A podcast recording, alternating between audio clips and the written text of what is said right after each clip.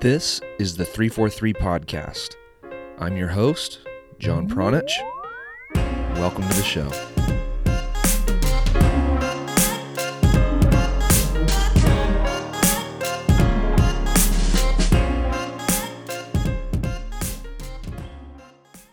Kyle Martino is a former MLS and U.S. men's national team player. And currently, Kyle is part of the NBC Sports Network's broadcast team and is also now the chairman of Street Soccer USA. But in 2017, Kyle made the decision to run for U.S. Soccer president. And we spent the majority of our phone call talking about what prompted him to do that, what he learned during the process, and a little bit about his thoughts on the future of U.S. soccer.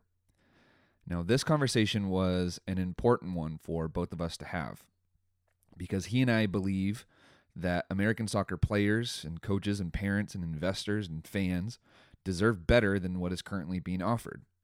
But Kyle and I don't necessarily see eye to eye on how to fix things or what the problems even are to begin with. So, with that said, I anticipate having, hopefully, at least a few more conversations with Kyle in the future. And not just to talk about American soccer politics and how we can improve things, but we didn't even get a chance to talk about his investments in Mallorca, which is a second division club in Spain.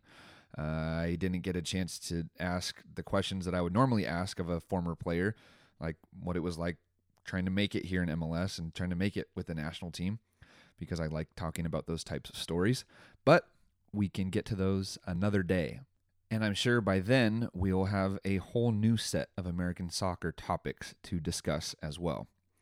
If you would like to connect with Kyle and learn more about Street Soccer USA, I've provided links to those in the write up portion of this podcast, which is available on 343coaching.com. And this episode of the 343 podcast is actually supported and funded by the members of the 343 Premium Coaching Education membership that is available on 343coaching.com. 343 are the proven leaders in possession based soccer coaching education here in the United States. From training eight year olds to graduating academy players to national teams and professional contracts, 343 has demonstrated expertise at virtually every level of the development process. The premium coaching membership is the culmination of Brian Kleiban's work, specifically a lifetime of studying gold standard examples from around the world and then applying it for over 15 years here in the United States. Gary Kleiban, a professor by day, took years and years worth of actual training footage and match footage and organized it into an online university to help reduce your trial and error time and help you get right to the work that matters.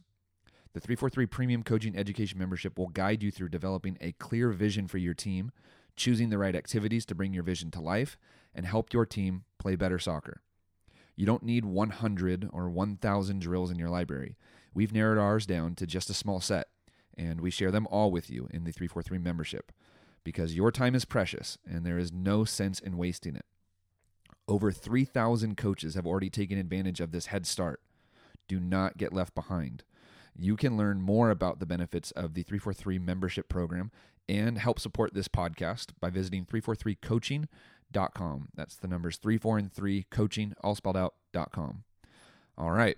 With all that said, I hope that you are ready for this conversation that I recorded with Kyle Martino.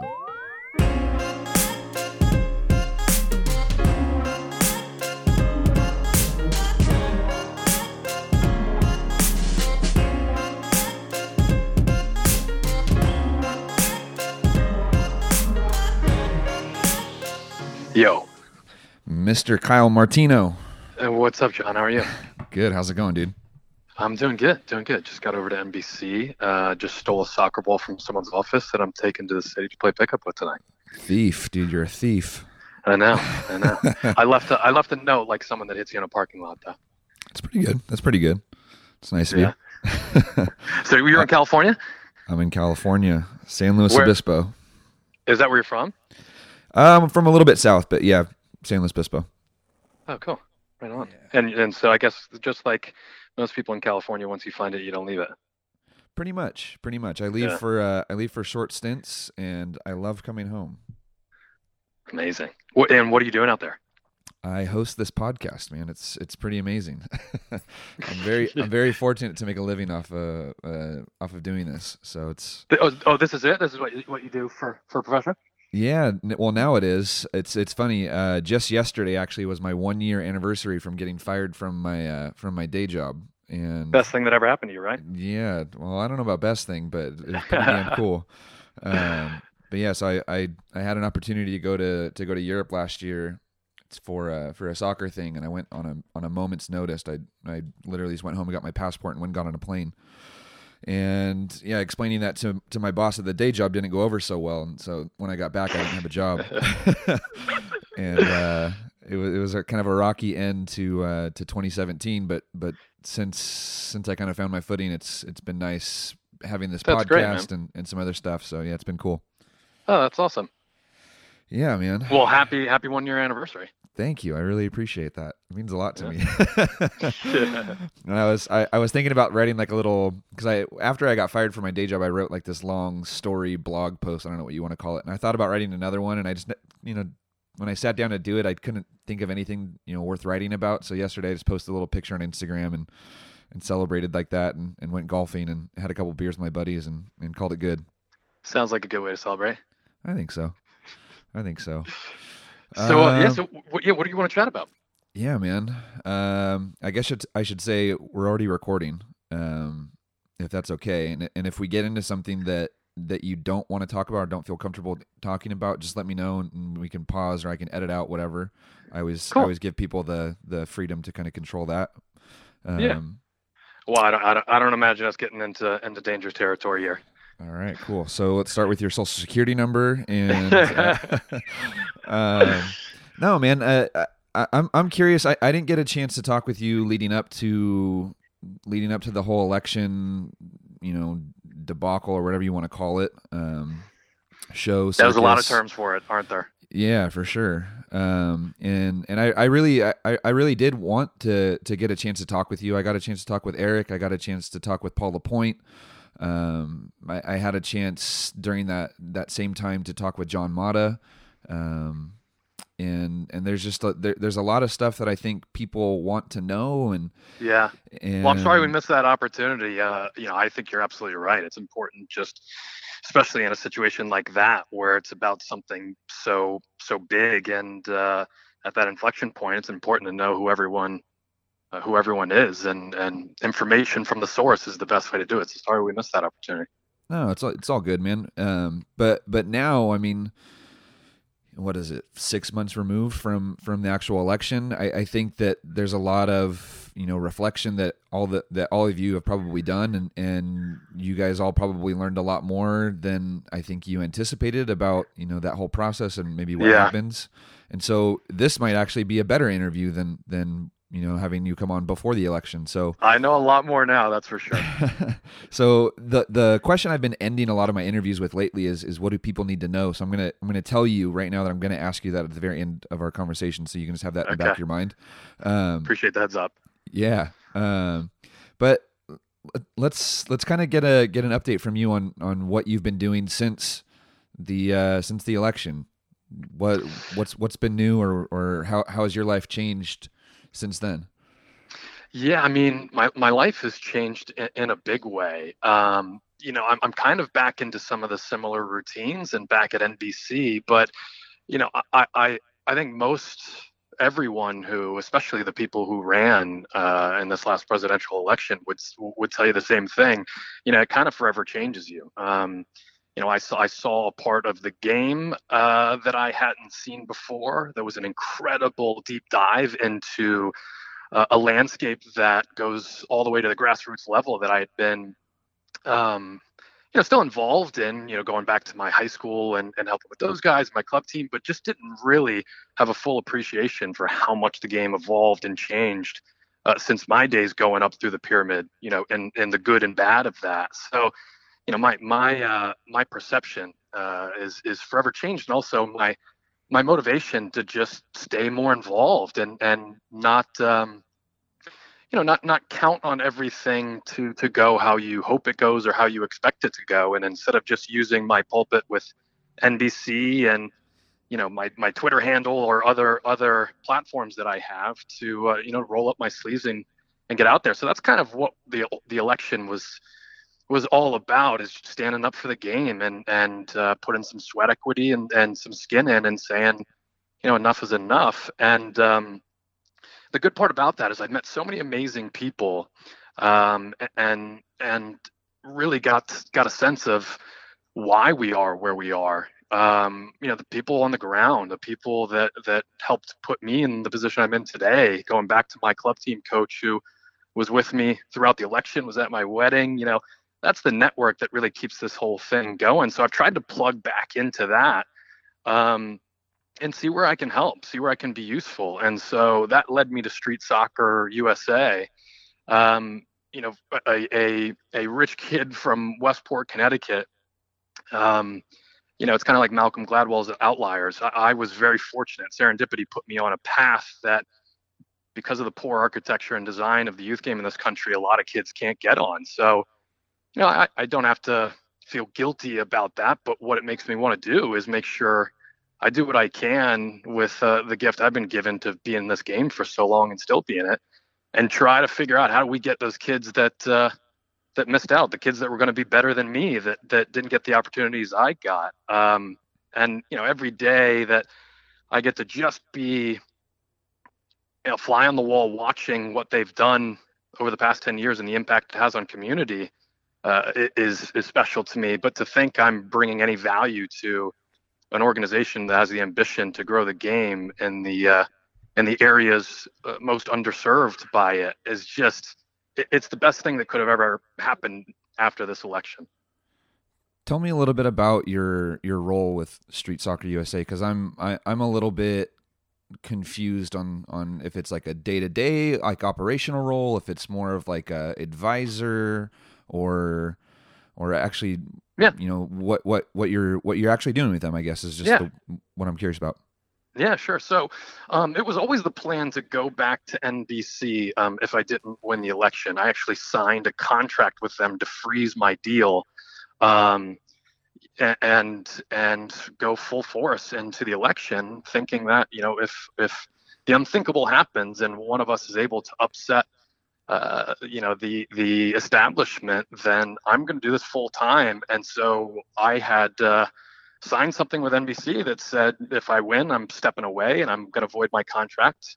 But um, I'm really fortunate they supported me and said, you know, if you lose, you know, we we want you back. And um, it was always it was always uh, going to be my first priority to go back to the job I love with the people I love to do it with. And then where where I have free time in the summer, I had a lot of it. Um, my role is is is chairman. So I'm I'm chairing our national board. We have our first national board meeting uh, coming up here in September. Um, we're in we're in 17 cities, but but the the main presence we have is in six major cities, and all of those groups have been operating uh, through smaller boards. Uh, and the day-to-day operations is one of the founders, Lawrence Cann, who's our CEO, and it was his idea to construct a national board to combine efforts and create a central nervous system of ideas and organization out of out of New York City. And um, you know, I'm, I'm, honored and humbled. He thought I could help lead them uh, in the direction they want to go. So day to day, I'm helping with anything I can. Uh, we just did a brand relaunch, which I led to uh, to redo our website, have a new logo, bring on board members, uh, create messaging and social assets.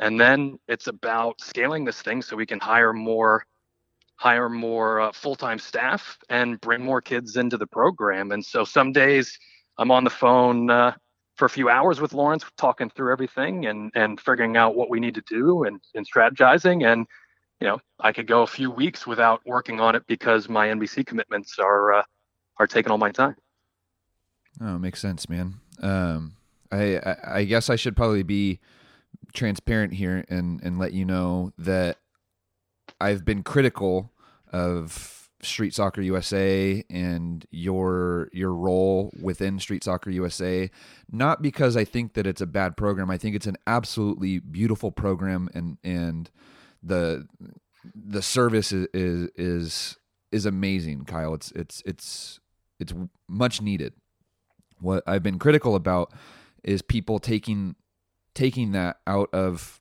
or, or, or kind of blowing it out of proportion and saying that this is going to change American soccer. Like this is the fix that we need. Street soccer and Kyle Martino are are gonna you know flip U.S. soccer on its head, and that's where I I start to kind of push back. I'm like how like how is this Yeah, one program and I'm and one you. person gonna I'm change? with you. Okay, so Yeah, I to- and listen, I totally agree. There is no panacea here, and I think it's ridiculous to think that any one organization can can uh, fix the, the health and uh, and quality of the game in this country.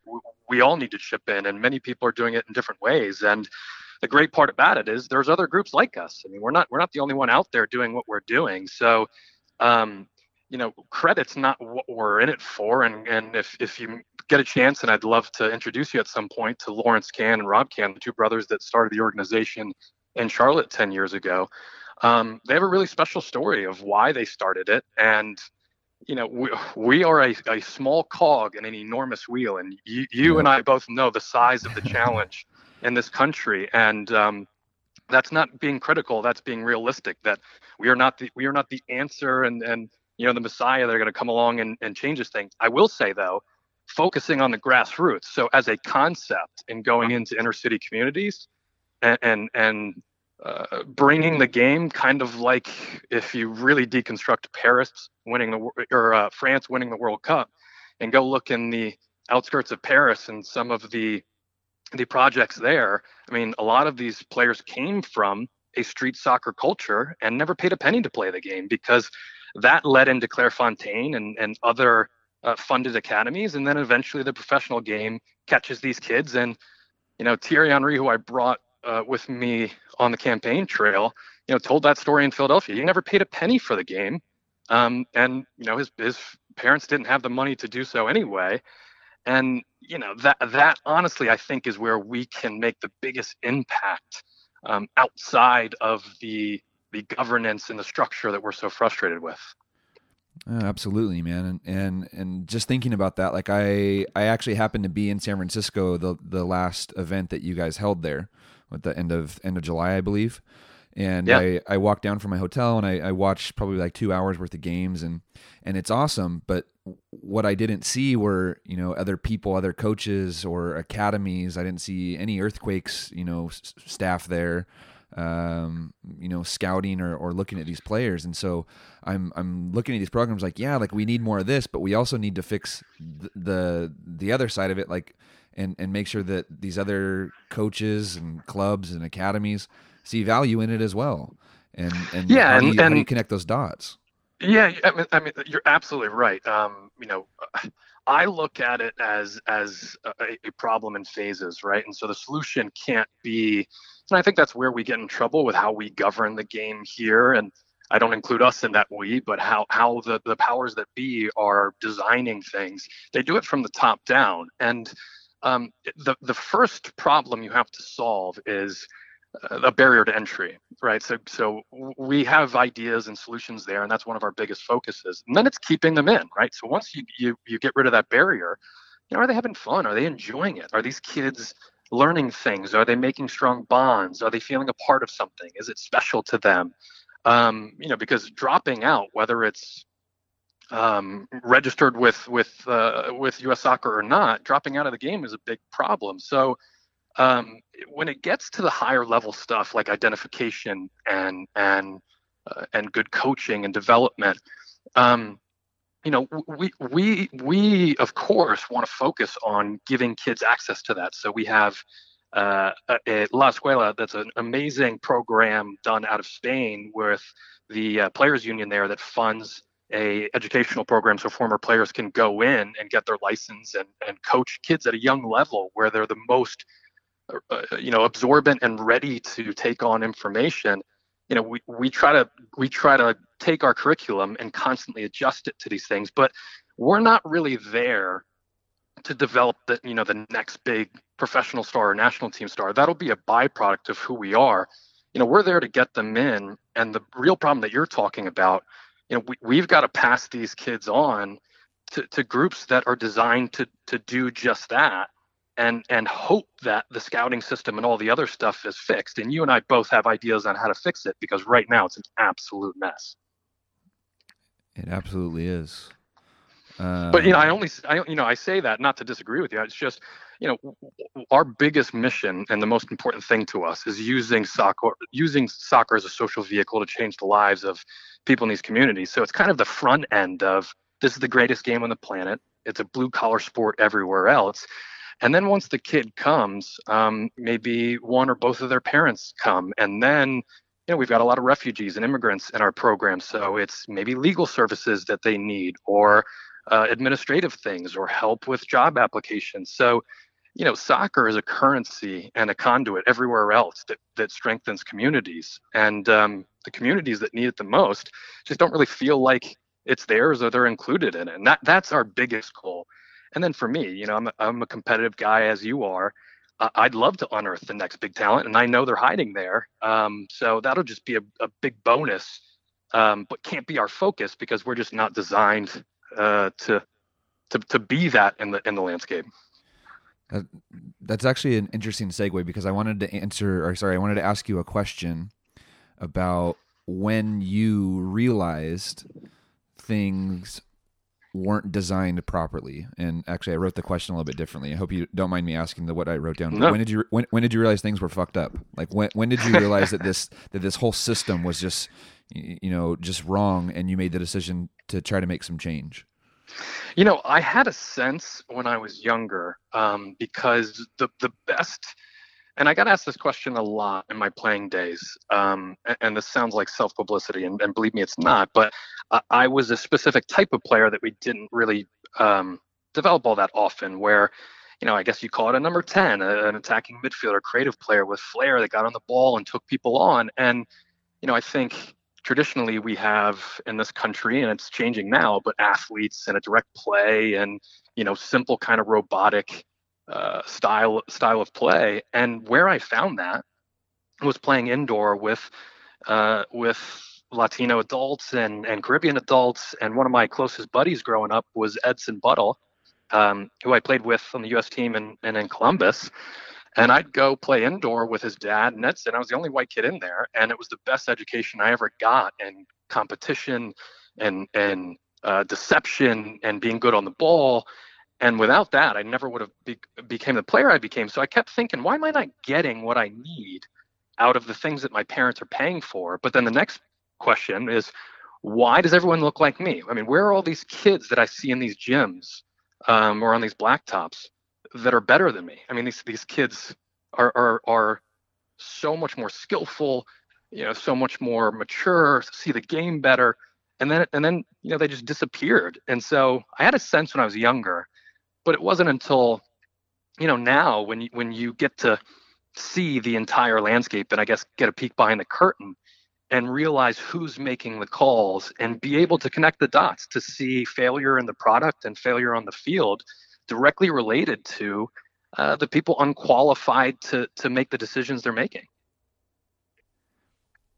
What was what was the most disappointing part of of getting that peek behind the curtain? during this during that process or or as you continue to go through this process? That nothing was happening. I mean, and we're talking well before Trinidad and Tobago. Um, you know, I've I've told this story a few times. Um, you know, uh, listen, it was politics, and and I understand how politics are played. At least now, I've never been in politics in my life, but a lot of people took took character shots and all sorts of things during election, and it's still going on. But one of them was, you know, where were you then? You know, where were you before Trinidad and Tobago? And before Trinidad and Tobago, one of the things I did was try and point out um, how how worried I was about the the men's national team culture deteriorating and also their lack of preparation for uh, for their opponents on the weekend based off of obviously you know players giving me heads up here and there and telling me what was going on but I, I did my own research and went and looked at how did how did Jurgen get into that role? Um, how was his contract extension done before the World Cup? Um, wh- who's running training sessions? You know, how are these decisions being made? Where's the accountability? How did he become technical director? And when I started looking into all that stuff, I realized that that things were were very very broken, and I started to try and tell that story. And one of one of the ways I did it was on air at the halftime of an MLS game in RFK, where I said that Martin vasquez was charged with essentially being Jogi Löw and wasn't qualified to to have that huge responsibility. And I went and watched the training sessions for myself, and, and he wasn't. It was too much pressure that Klinsmann had put on him. And Klinsmann called me the next day and essentially said, like, cease and desist. You know, you need to help out here. You, you know, you have a big voice. People are listening. You can't, you know, you can't say things like that. You don't know what you're talking about. You know, kind of get on board. Um, and then they banned me from a, a press event uh, a few weekends after that. So it, it, I, I, I saw what happened when you tried to challenge the system. And the irony is, you know, a few months later, he actually fired Martin Vasquez. And I don't believe for a second it was because what I said. I think, you know, finally enough people, you know, got got to someone who had an incredible amount of control and tried to help him see that things were going in the wrong direction. And that goes all the way up to the top. And, you know, if, if Eric and Hope and Caligiuri and Winograd and, and, and everyone didn't come into this election, um, I, I really think Sunil would have run again because a disaster like Trinidad and Tobago, that was a total avoidable disaster, was not going to be enough um, for, for a paradigm shift and for a challenge to the system. Um, it was going to take a lot of people getting out there and, and you know putting their money where their mouth is. So I give I give everyone so much credit for doing that. But that was a you know that that was that was a big moment where I thought to myself, you know, this is crazy. We've been saying this for a long time and nothing's happening. We could have avoided this mess. It's actually kind of refreshing to hear you say that you were banned from an MLS event because people hear that all the time and they're like, no, like that's not true. These are just rumors. Like they don't do that to people. Like no way. No, but that that that actually happens.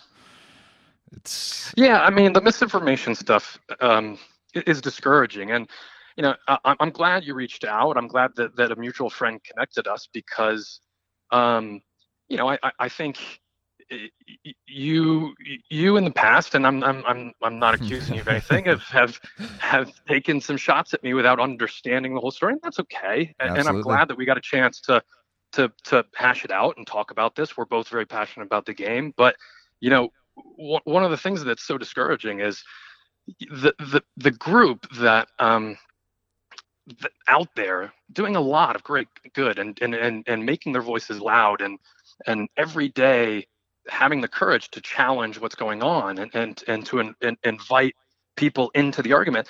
It, it just, it, it, what's discouraging to me is the noise that's created through misinformation and, and sort of other tactics that we, we see in our culture right now that, that divides people on the same side based on semantics that if people were just calm and, and got out of their echo chambers and had a discussion, they'd realize there actually is, when they got to the crux of it, nothing dividing their opinion.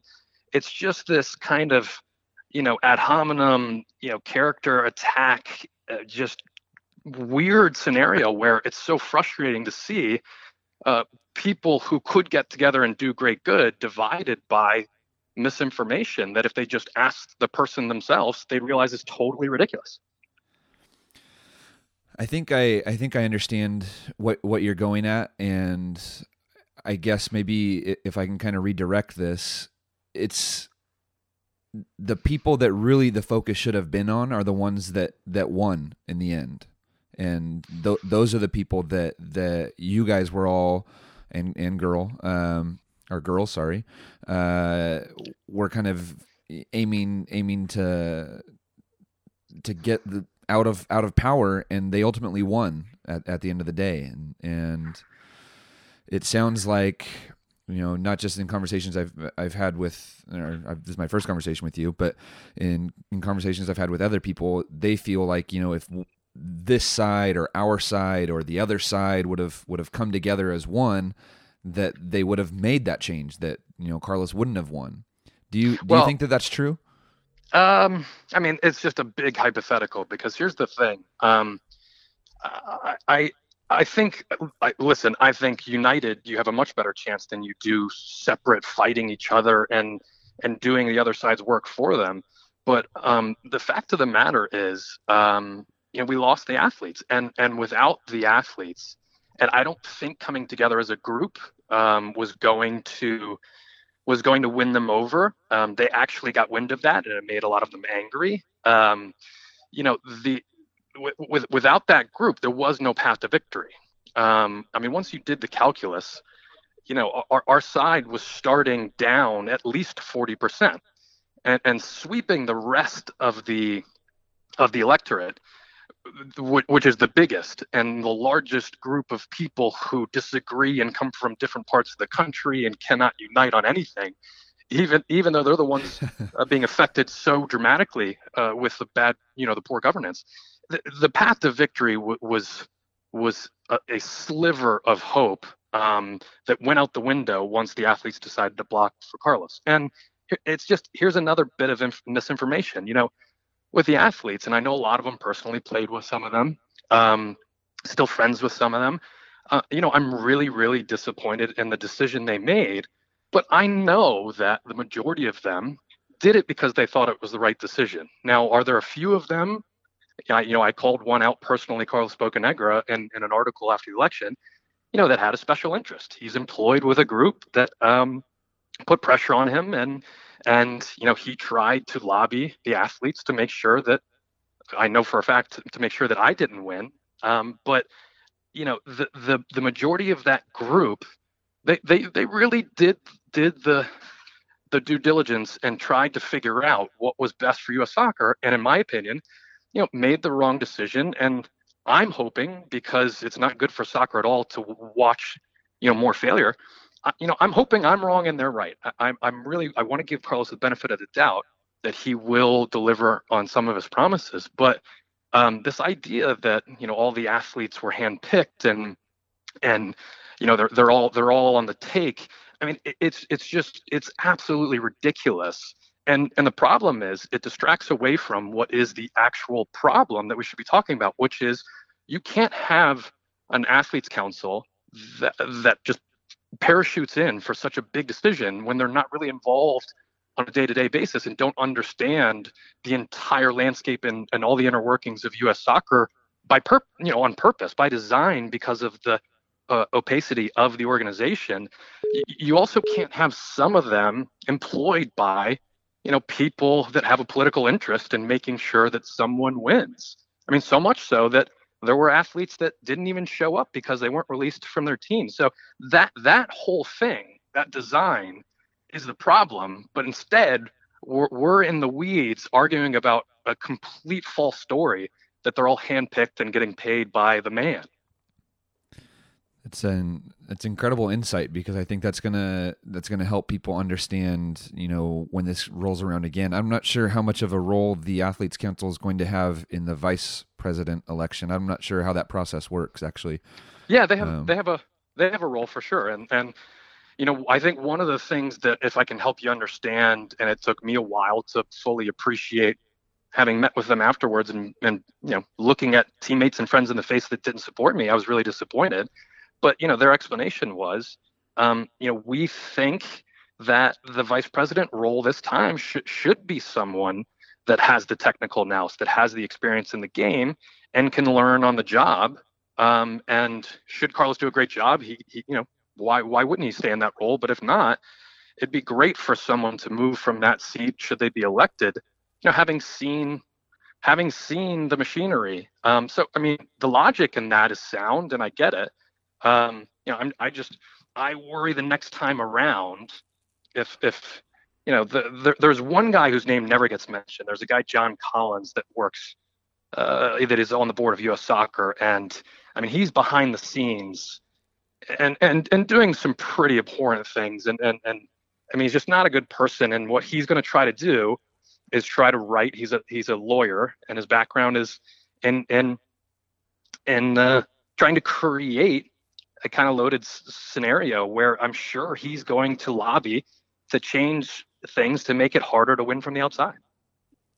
Yeah, it's a very important, and that that is a name that came up a lot, and and I think a lot of people, I mean, not just on on one side of it, but I think a lot of people started to you know get exposed. I don't know if that's the right way to, to put it, but their names just kind of started to get highlighted. John Collins is one of them. Some travel company kept get, getting thrown around as like a, in the in the rumor mill that people are a part of, and, and I think that hopefully we can continue to to kind of highlight who these people actually are and and and kind of talk about their actual roles in U.S. soccer before the, yeah. the next important decisions need to be made.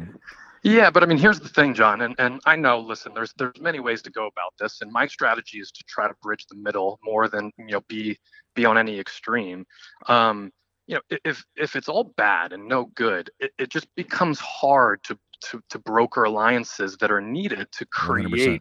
the type of reform that we need. So um, you, you, can't say everything in MLS is bad because I know some people there and there's some wonderful people there and there's some great positive things that have come from that. Now, 100%. are there negatives? Of course. And I'll be the first to sit here, and I did.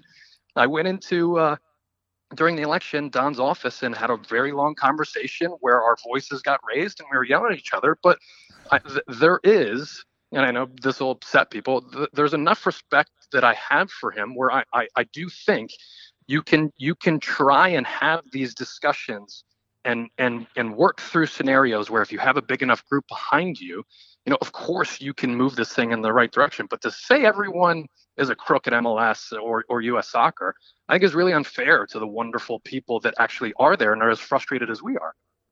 100% I, I, I agree with that. Um, I, I know we're we're already two minutes over time, but I want to make sure I ask you the question I, I told you I was going to ask you. So, what what do people need to know right now?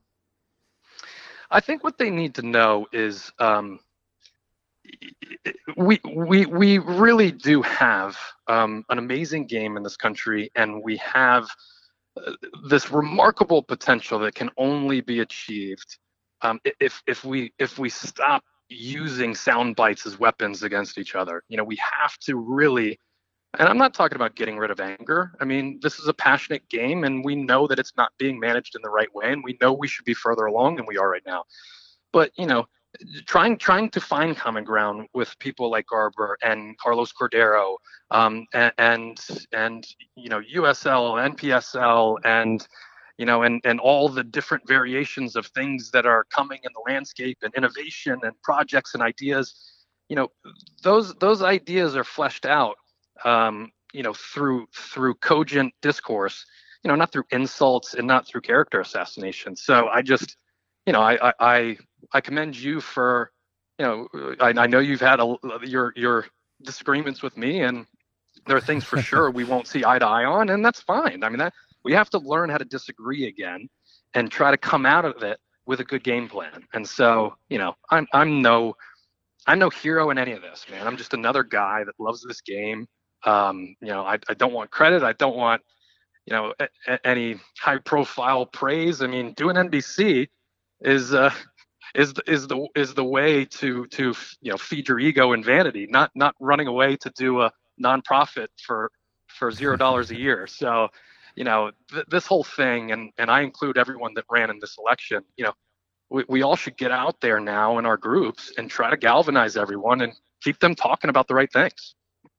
Absolutely. Uh, I appreciate you giving me a, a, few minutes of your time, Kyle, and, and I hope that uh, I hope that we can have another chat in the future, and, and hope that we can help each other out however we can. Yeah, sounds good, man. Next time I'm out in California, I'll give you a shout because we need we need to knock the ball around first and foremost. Beautiful. That'd be awesome.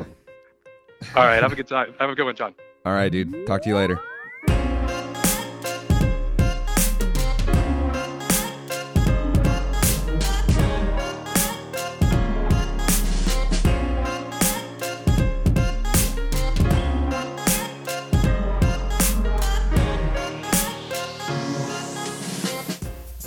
Thank you for listening to another episode of the 343 podcast. And a big thank you to my guest, Kyle Martino. It was a conversation a long time in the making, and I'm glad we were finally able to get on the phone together and record a conversation. I think uh, I think that you guys, well, I hope that you guys actually enjoyed that. Uh, if you would like to find more episodes of this podcast, you can find those on 343coaching.com. And while you are there, you can also find our coaching education program and that is actually what helps to support and fund this podcast. So you can head over to 343coaching.com and you can find either our free or our premium course. And here is Tom Byer to talk a little bit about his experience taking one of our online courses. And I can tell you, after someone who's done a lot of coaches education, both as a student as an instructor, that you will learn more by watching one or two of their videos that you might learn on any full-time course. Because the the one thing that I liked about what they're presenting is again, it's simplicity, man. It's very simple. It's not a lot of you know complicated words. It makes sense and it goes right directly to the heart of, of, of the game on, on, on how to how to develop um, not just you know individual players but develop teams as well. Once again, you can find all of the information about joining the 343 Coaching Education Program membership by visiting 343coaching.com. That's the numbers 343 coaching, all spelled out, Com. All right, once again, thank you for listening, and we will catch you guys next time here on the 343 podcast.